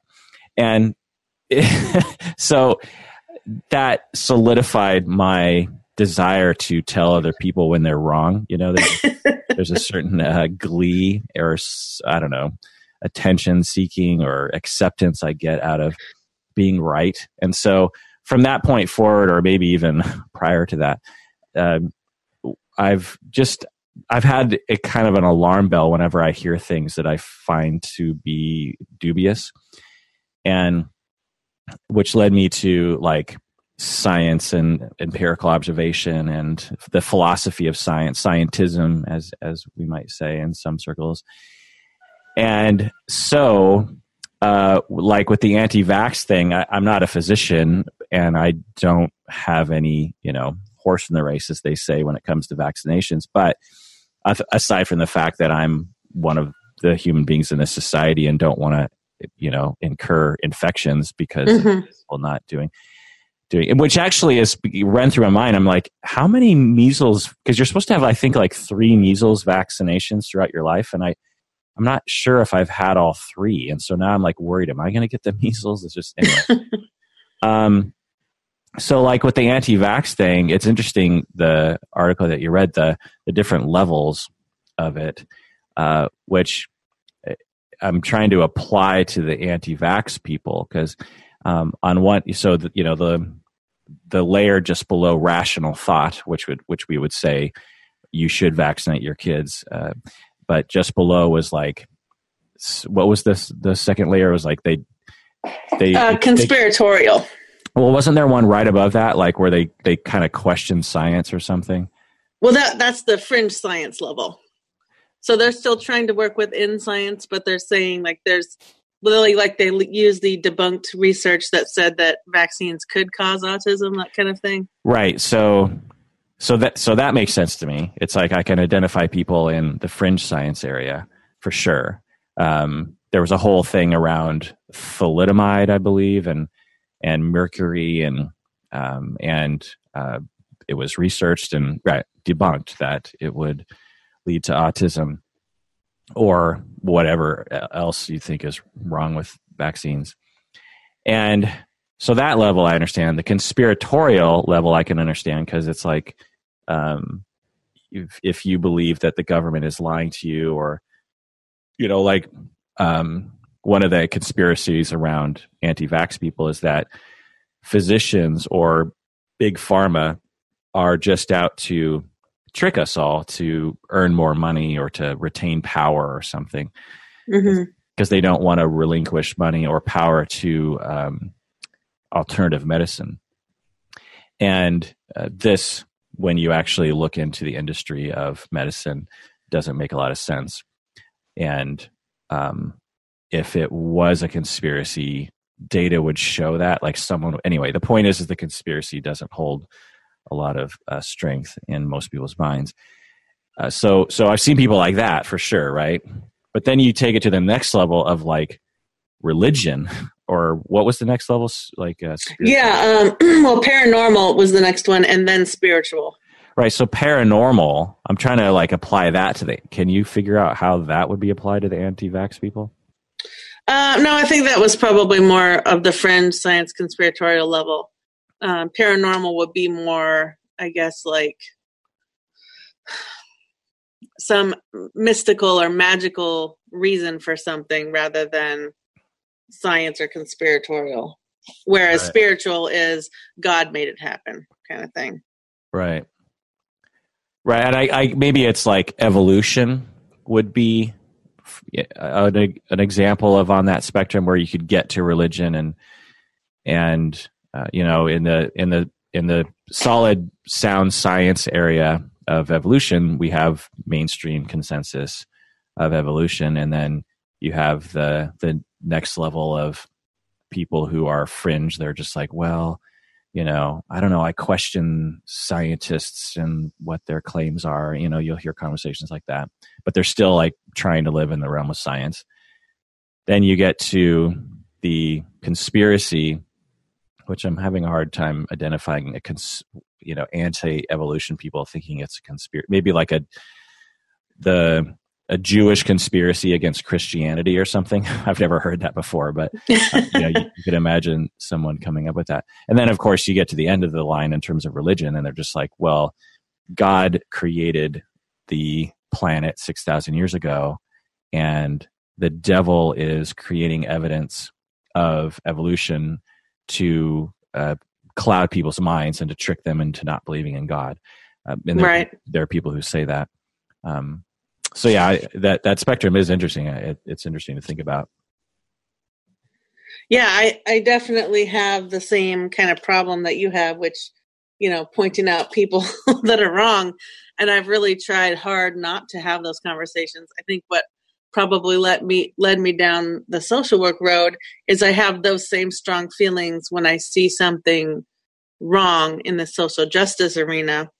And I can remember a very clear marker of this when I was in junior high, where I saw someone getting bullied. They were um, developmentally disabled, and this guy was just calling her names, and it was only me and her and him in this area, and he was much bigger than I was, and you know, my mouth, I just walked right up to his face and you know if you're going to pick on someone you can just go ahead and pick on me that's not cool and of course it put me in danger. I didn't think of that at the time but that has been a streak through my life is the balance between fighting and feeling like well no one else is going to say something so i have to say something. But i also don't want to be that person you know? Yeah it's tough. Um, i just saw a movie first reformed. Have you seen this movie? No first With reformed. I'll write that down. Ethan hawke it's did you see um, lobster a couple years ago no what's that about it's a weird movie, like comedy, surreal movie, but um, with Colin Farrell. But anyway, he the same guy he made a follow up movie. Um, he's actually the writer of Last Temptation of Christ and Taxi Driver, and mm. anyway, Paul Schrader. Um, I think that's his name. Uh, Shaver. Anyway, the movie First Reformed is. I, I don't want to spoil it, but so I'm not going to. But watch the movie. It has something to do with what we're talking about. But yeah, I mean, it's it's um, it's tough to watch things happen and to know what to do. I, I, so it's funny because I, before taking a massive tangent, I was originally trying to answer your question, which was uh, what you asked me, which is uh, that you know how, how do you essentially navigate the space around when you see something that is wrong or hypocritical or I don't know, um, how do you what how do you respond? And perhaps how do you respond in a way that convinces other people to change their minds? And or how do you be okay with not responding? Right. i mean both both scenarios. Yeah. And it's it's hard because i i don't know the answer to that question and i i've been extremely clunky with that in my life um, and I find that the options are so limited because, um, you know, you see something happening, and whether it's like, let's just get back to microaggressions, and what do you say? How, how, mm-hmm. Because the often the interaction is um, is limited. Like you only have maybe like two exchanges before the interaction is going to be over anyway. So how do you explain everything that needs to be explained in that tiny little time? Mm-hmm. You know, and and how do you navigate people's feelings about it? And and what I find the, in a nutshell, because I've actually heard people give advice about this, uh, and I've thought about it myself. I mean, to be honest, what my solution is, I just don't do anything. Like I'm just too afraid of the conflict. You know, I'm just like, okay, uh, because um, I just don't know what to do. And then I go on the podcast and like complain about it to everyone, hoping that maybe like uh, someone out there will, some other person who might be in that realm might actually think about it, you know, and, and move on. and the podcast really allows you know us as podcasters to just kind of spout at a bunch of people without having to deal with their response right away you know?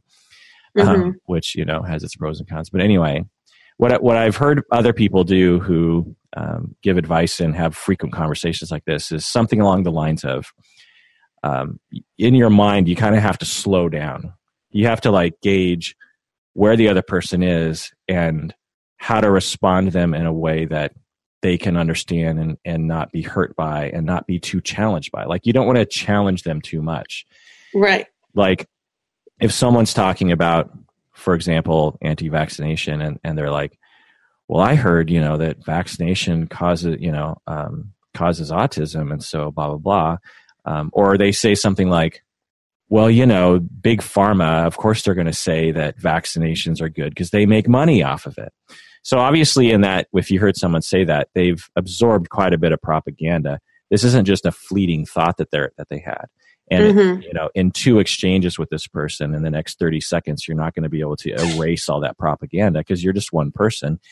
And and if you come out uh, screaming or come out strong, they're just going to be like, "Oh, this is one of the big pharma zealots," you know, or they they have some vested interest or you know something Right. They're probably going to double down on their reaction. Right, and they and there's research actually showing that that when you actually push people afterwards through uh, observation, empirical observation, people actually feel st- more strong about their position than before the exchange.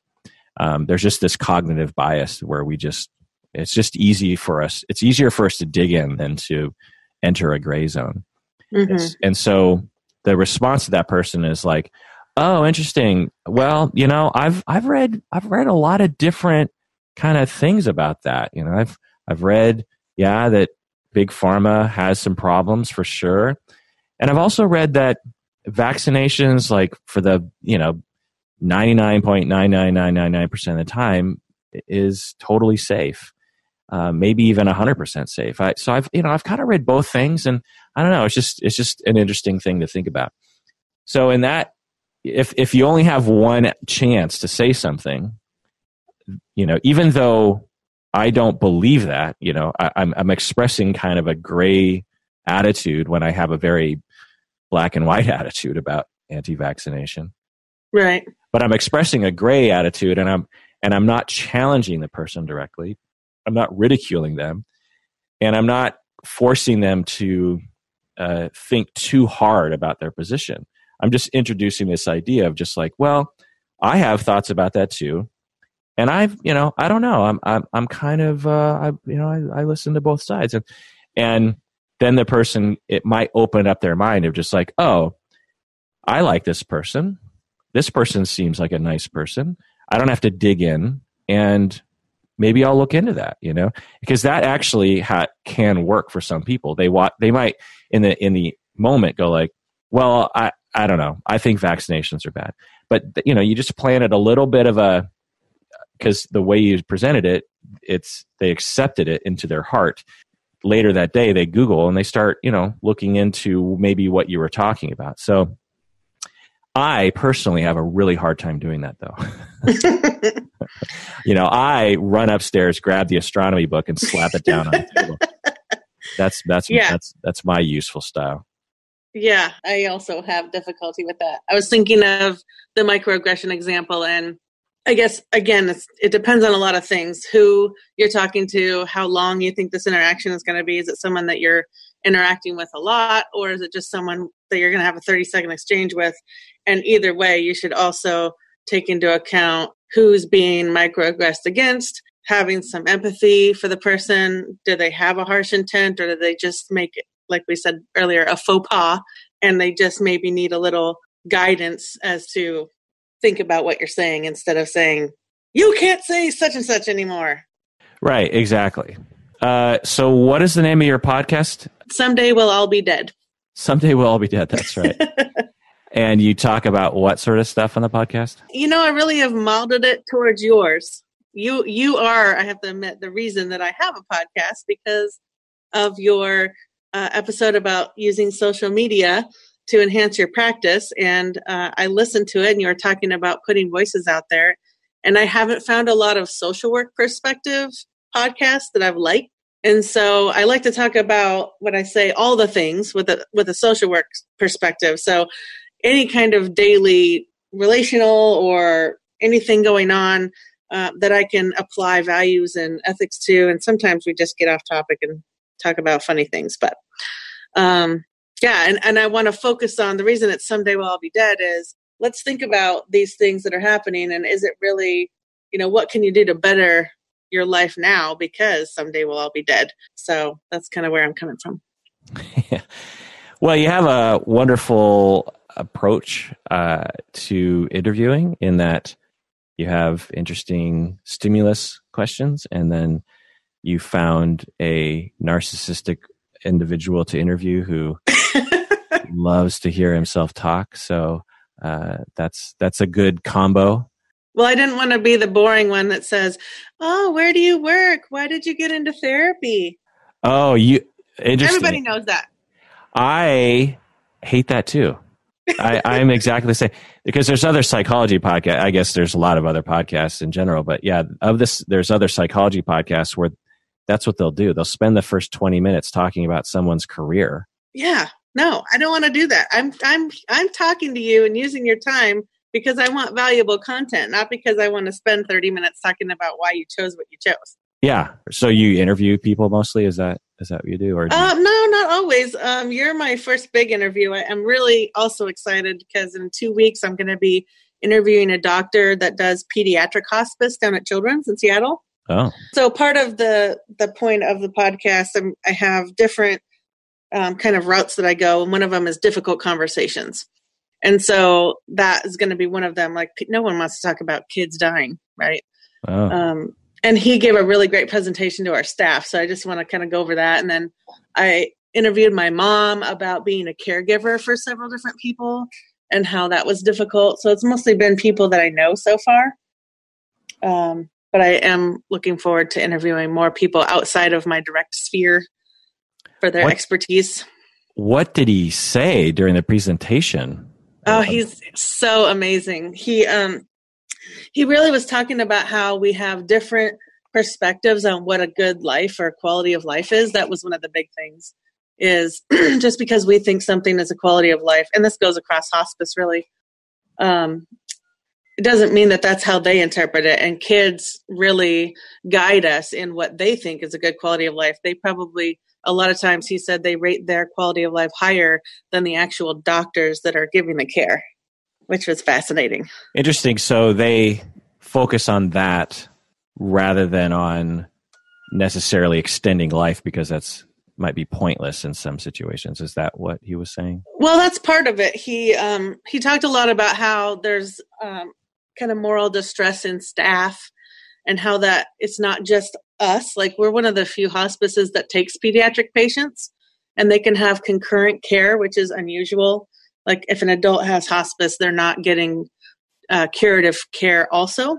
And so um, when you have a pediatric patient you're also working with the children's staff and they're on care. I think there's something like 30 or 40 kids in washington state right now on hospice um, and we're one of the few that takes them. So he talks a lot about how it's not just you in hospice having limited experience with this having some moral distress and having to, to navigate that um, and hold the space for the parents. But we as children that do it every day, we also have difficulty and kind of here's our difficulty and how we get through it.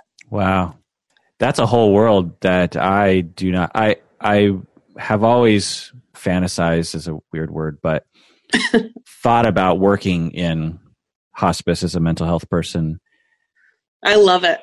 Yeah, because the sort of face to face with our death and people dying mm-hmm. and and what the individuals go through, what the families go through, I find to be meaningful in a huge way. Like, do you run into that?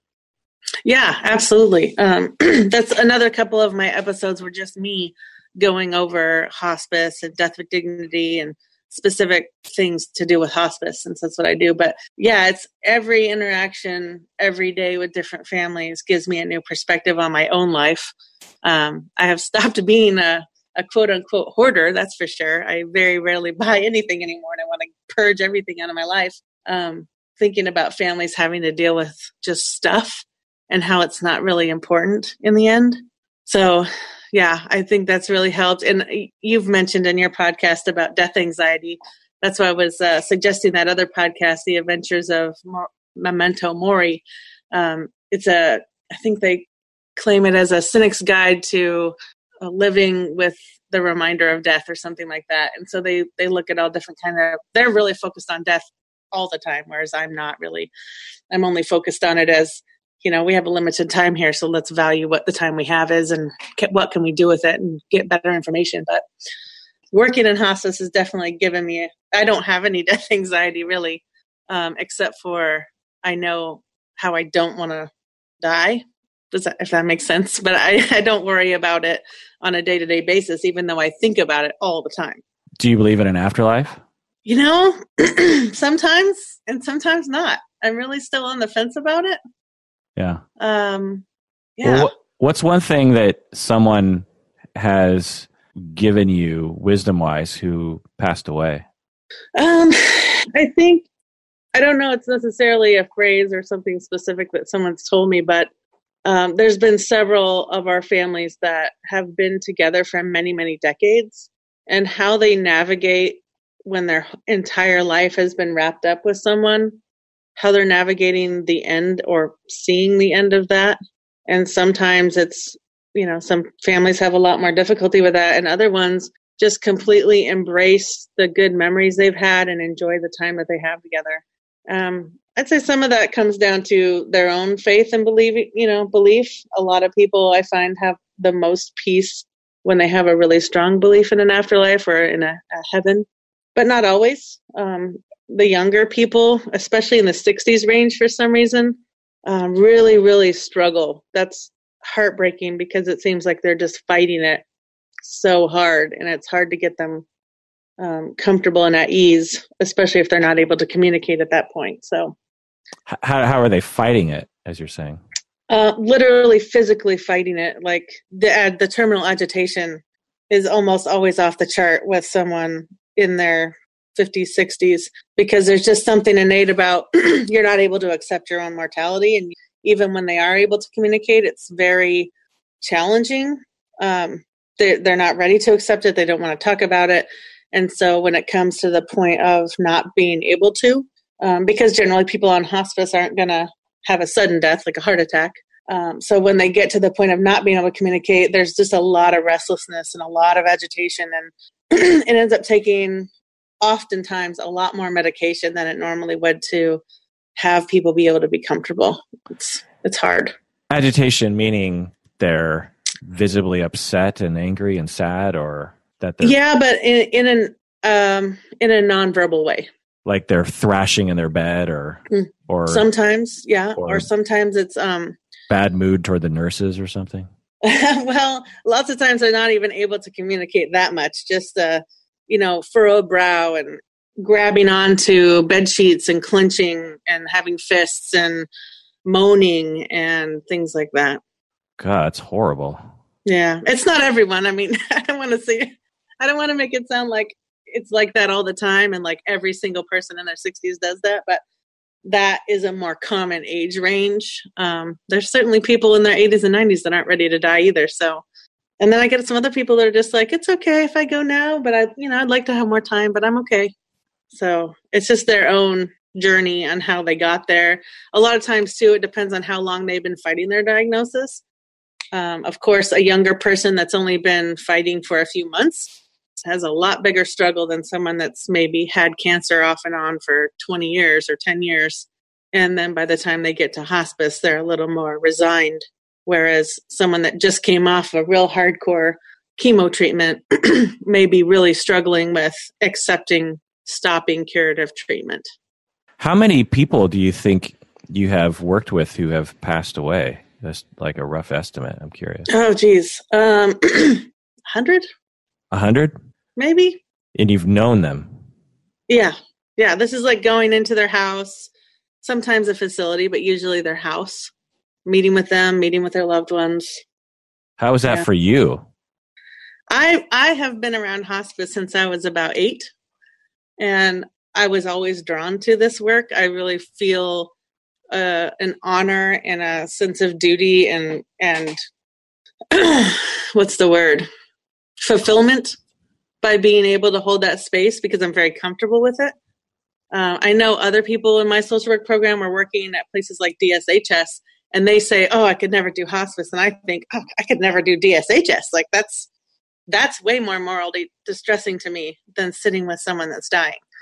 So I guess we all just have to work on what, what talent we have, and I feel like this is my particular talent to be able to be comfortable having those difficult conversations and holding space for people that might not otherwise be able to. So you don't want to die how?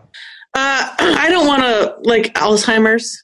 I don't want something that's where you're mentally for a very long time, possibly years, unable to communicate. I mean, that's just awful.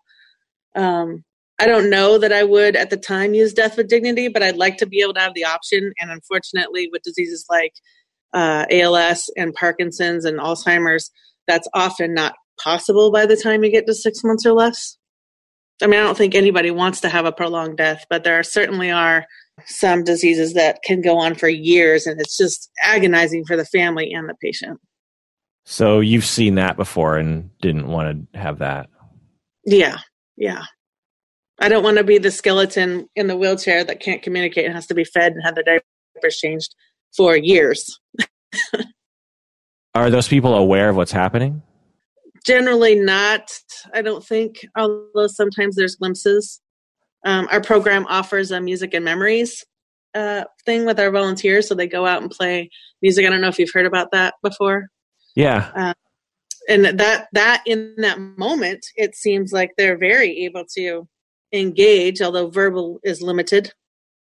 Um, so there are moments when they're a little more able to, but sometimes they're just it's not more than eye contact or they have a lot of fear and anxiety, especially if they've had trauma in their life. Um, we really try to be trauma focused and trauma informed when we're dealing with our patients. Um, you know, sometimes you think that touch is soothing, and sometimes people are just so fearful they it's not comforting to be touched. We ran into that recently with a, with a patient um, that just you know these caregivers came in and they were all petting her and like rubbing their hands on her arms and it was really making her agitated um, because there was trauma in the past. Does alzheimer's or als run into your family history? Thankfully no. I don't think i'm going to have that trouble but i since i see it, it you know that's really the only kind of anxiety and it's i wouldn't even say anxiety because i don't really worry about it since i don't have a family history of it, but yeah. Have you done the just something? Have you done the DNA test? I haven't done. I thought about doing the um the 23andMe because it's supposed to have those medical markers. Yeah, but I haven't. I haven't done that one. Yeah, I did. And uh, did you? Yeah, and uh, from my memory, I didn't have any uh, high risk of any of those things happening. Well, that's good.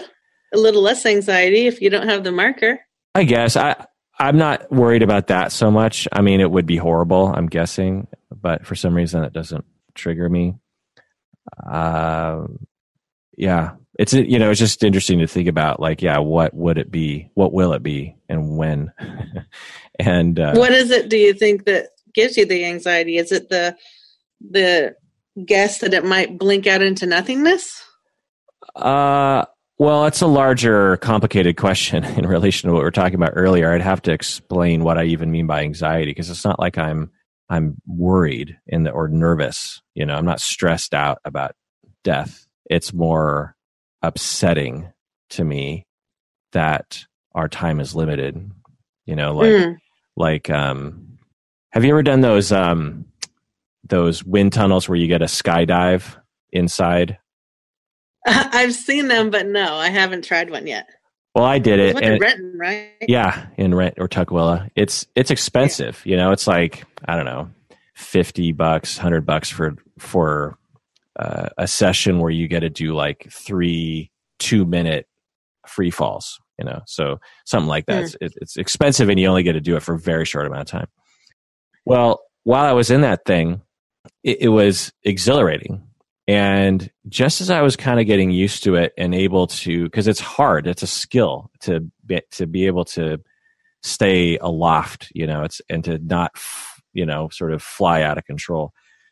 Mm-hmm. And while I was in there, um, pretty quickly I, I realized, you know, my time is almost up in this thing, and um, I'm bummed out about that. I wish I could stay. That's how I feel about death anxiety. Mm. So I'm not I'm not flying sense. around I'm not flying around in the wind tunnel like terrified that my time's going to be up. It's more just like I'm now, having. See, it. I would be the opposite because I have a phobia of flying yeah. and um, negative. But that's not flying. That's falling. That's falling. Well, right, but the problem with flying is the turbulence and falling to my death.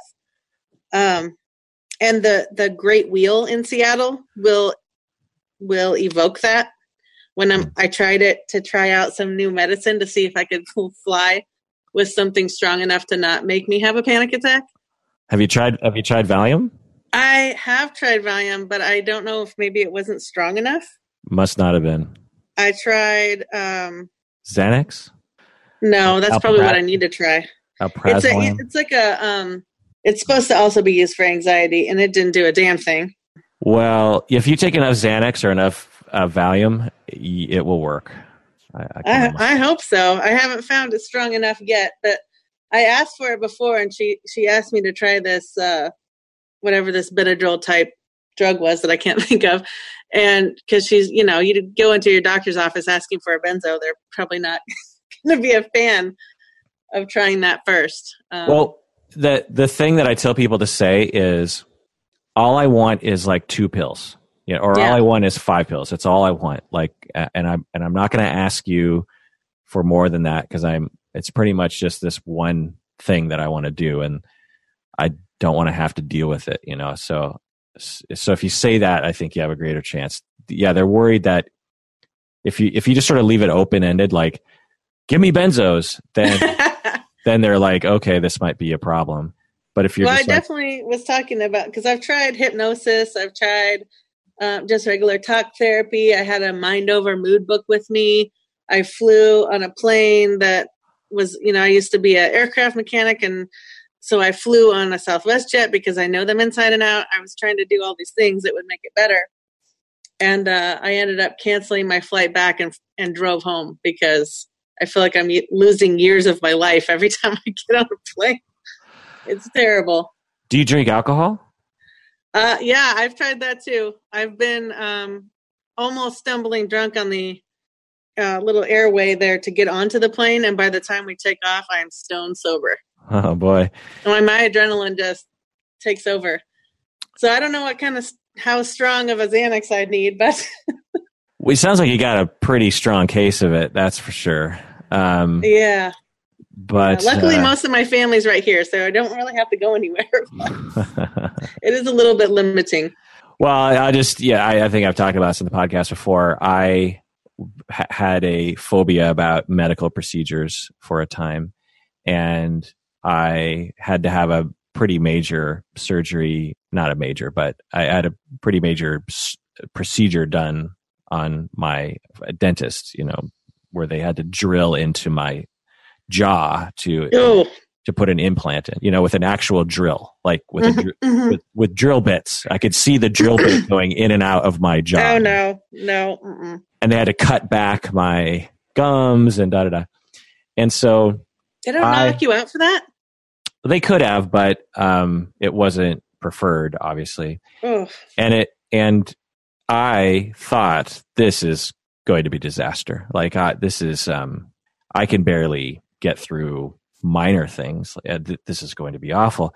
And I talked with my dentist about it, and he said, "Well, you know what, Kirk? I also have the same phobia.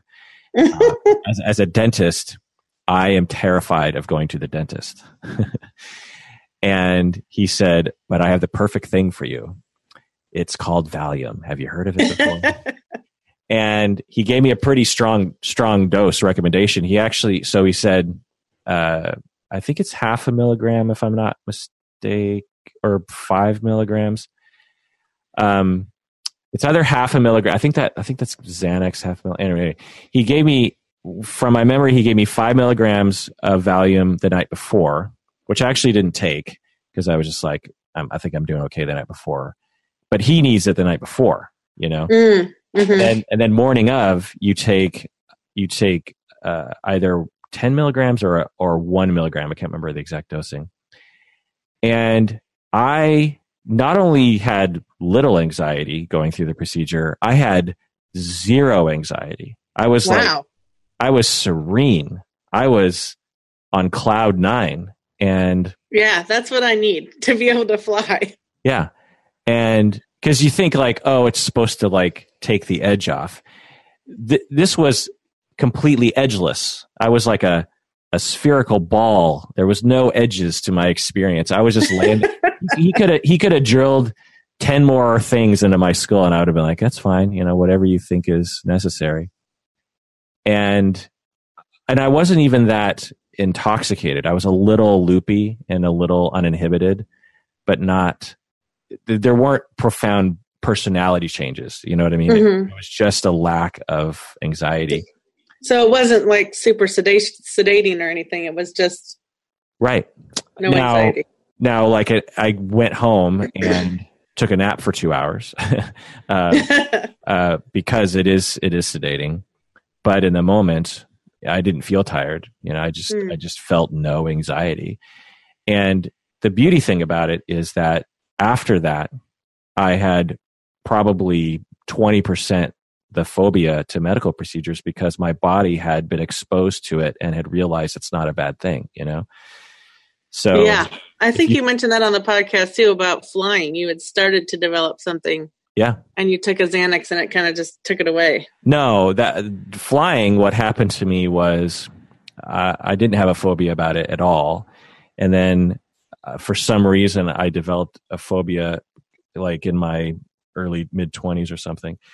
And I was, I planned a trip with my friends to go to Vegas and I got on the plane and I was terrified. You know, you know how it feels. yes. and I just before they closed the doors of the plane, I was, I actually, I think I even stood up and was like, I'm getting off this plane. Like, I, I'm, I can't do this. I'm, I'm leaving. But like my friend looked at me and was like, Are you okay? And there was something about that where I was, it just sort of pulled me out of it. And I sat down and I, I it, it was, I was white knuckling it the entire time on the plane. Yeah. Got to Vegas and uh, was like, okay, what am I going to do about the plane ride back? Mm-hmm. But I got on the plane ride back and I felt so much better uh, because of having to sit through that plane ride, you know, and being exposed to it. Anyway, my point is, is that your anxiety sounds very severe and is not a small thing, and there's no easy answer, and you have attacked it from a lot of different ways. But I would guess that if you took, you know, um, a, a, you know sizable dose of one of the benzos, yeah. Um, don't drink, by the way, because that can compound the effects and cause you to pass out or throw up or something, and or even die from uh, heart problems. But I would suspect, you know, that it could work. It might not, but I could suspect it could work. I thought I'd just try, you know, when I do eventually get some Xanax, my plan is to fly somewhere like Vegas where it's close enough that I could drive back if I had to. Yeah. Or Spokane or Portland or something. Yeah. Because then yeah. you wouldn't have to, because they're really short flights. Because that, yeah, that would, that true. would be the trick is like somehow, you know, you know about this is of gradual exposure therapy. Mm-hmm uh, plane rides are harder because there's it's hard to find a a approximation of riding on a plane. Right.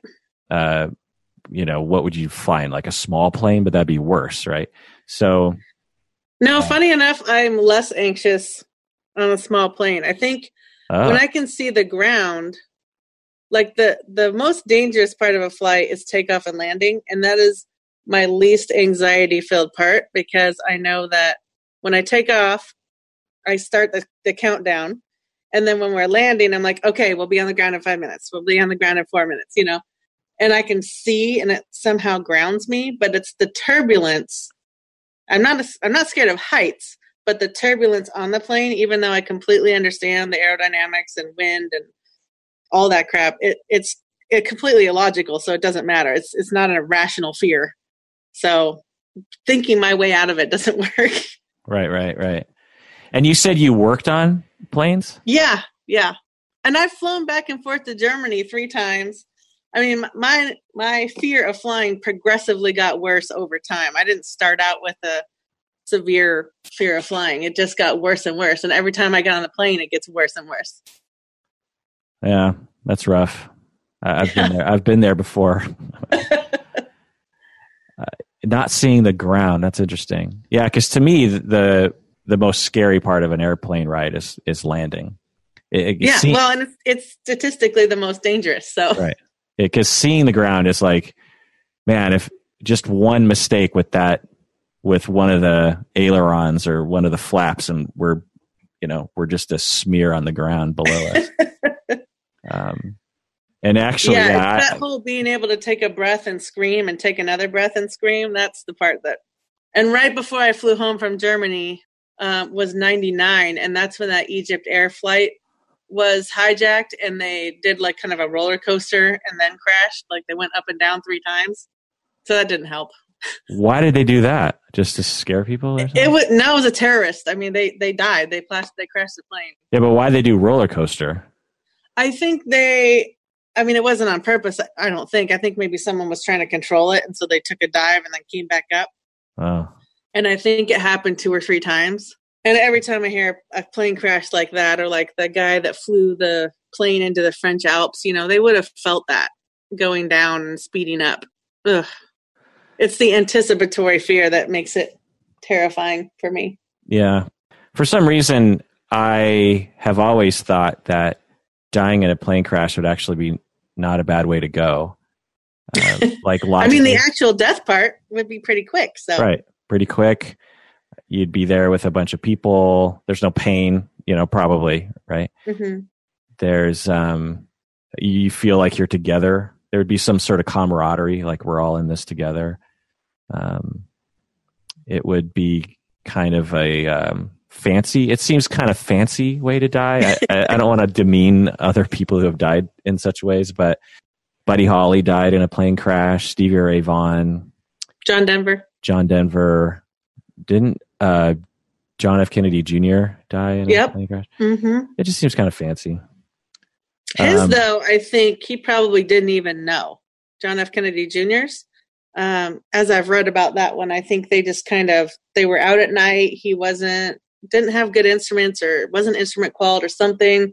I think maybe they ran out of gas or it seems like it was a really slow descent. It wasn't like a crash, like a, like a sudden they like hit a, something and knew it was coming. Yeah.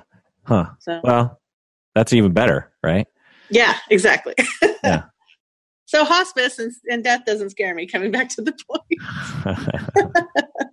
so plug your podcast again.